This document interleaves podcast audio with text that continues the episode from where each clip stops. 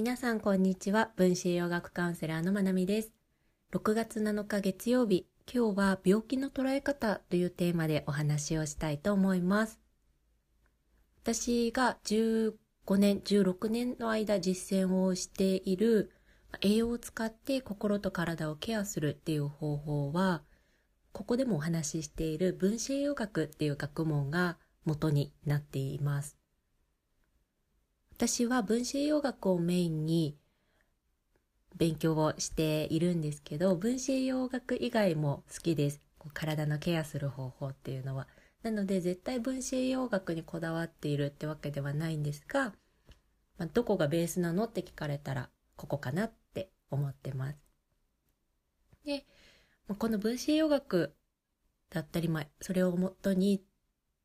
治療に生かされている栄養療法っていうものはいわゆる西洋医学現代医療って言われるような対処医療とはまたちょっと違う領域にある医療になります。統合医療とかホリスティック医療とは機能性医学なんていうように呼ばれています。でこの2つ西洋医学と、まあ、統合医療って言われるここには東洋医学なんかも当てはまると思います。この大きな違いっていうのは、現代医療、大衆療法って言われるものは症状単体を見ていきます。なので、風邪をひいたら風邪に対応するお薬とか、癌ができたら癌を取り除くっていう手術であったりとか、そんな風に、これにはあれっていう風に、問題と対処法がセットになっていることが多いです。それに比べて統合医療って言われるものは症状単体を見るのではなくって患者全体を見ようっていう見方をします。分子栄養学って言っても実践されている先生によって大きく考え方だったり治療の方針っていうのも変わっていくんだなっていうふうに私は見ているんですけど私がメインで勉強している分子栄養学の会では根本原因を見つけてケアしましょうねって言われます。分子栄養学って、まあ、栄養の力も使っていくんですけどやっぱりその栄養の使い方によっては対処療法にもなり得ることってたくさんあるんですよね。例えば夜眠れなくて辛い患者さんに対して夜寝る時に分泌されるホルモン。その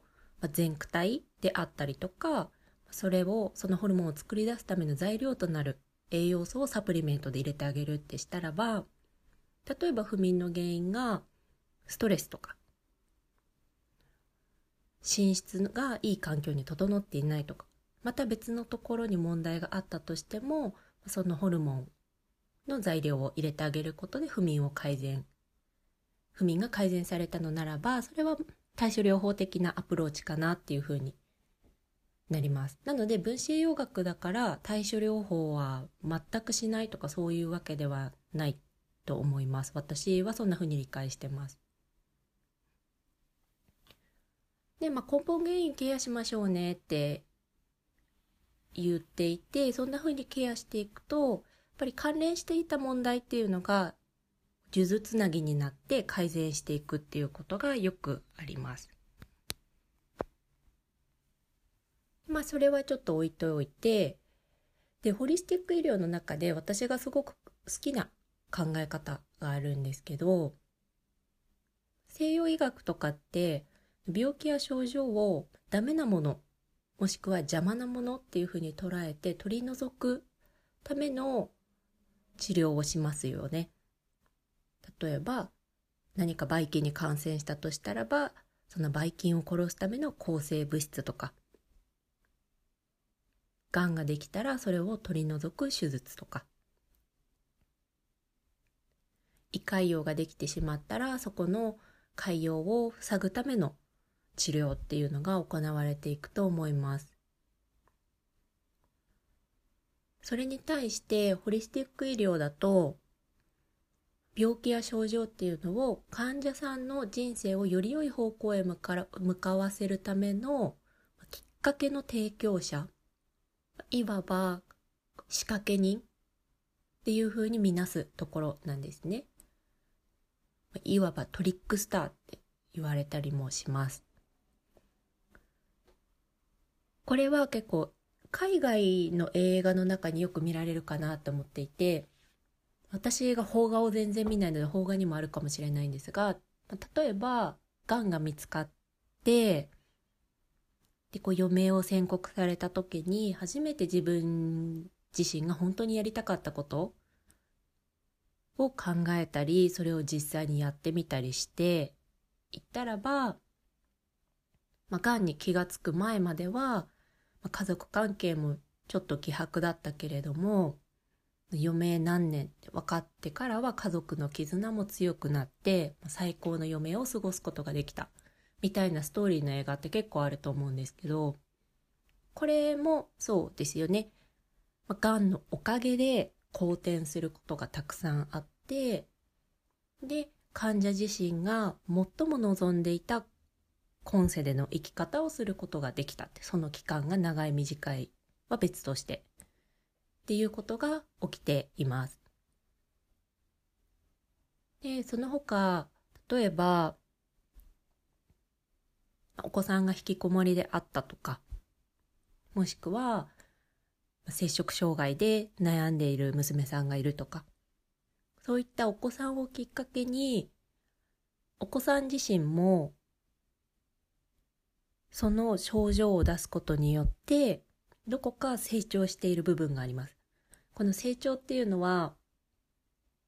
できなかったこと、できなかったことができるようになるとかそういったところではなくて、患者さんを全体を見ていくってなると体と心だけじゃなくて精神性の部分スピリチュアリティな部分も一緒に見ていくことになるのでそこの部分の成長なので今今世でこうやり遂げなければいけないその人の人生のテーマに沿った何か成長が促されるっていうふうにも言われています。ちょっとちょっとスピリチュアルっぽい話にもなってしまうんですがでもそこを無視してしまうと患者さん全体を見るっていうことではなくなってしまうので私はできるだけその怪しくならないようにお話できたらなって思います。このスピリチュアルっていう言葉も結構日本語でカタカナで書かれた時と英語そのままのスピリチュアルって話されてる時って結構言葉と言葉に乖離があるなって思っていて、やっぱり日本語でも本当に精神性の部分についてお話しして発信している方ってすごくたくさんいるんですけど、ぱりこう一昔前の怪しいビジネスとごっちゃになってしまったような、いわゆるこうスピ系とか言われるような印象をまだ強くの持ってる方も多いのかなっていうふうに感じています。なのでそれとはまた別の本当に私たちがと共にあるスピリチュアリティのところは病気からの治癒っていうところだったりより良い人生を送っていくっていうところで本当に無視できないところだなって私は思っているので、まあ、その辺もいい感じに伝えていけたらなって思っています。はい。で、ちょっと話ずれちゃったんですけど、この冬に私は PNT トレーナー養成コースっていうのを受講していたんですね。PNT って何かっていうと、サイコロジカルニュートリショントレーナーの頭文字を取ったもので、心理的なアプローチを交えながら、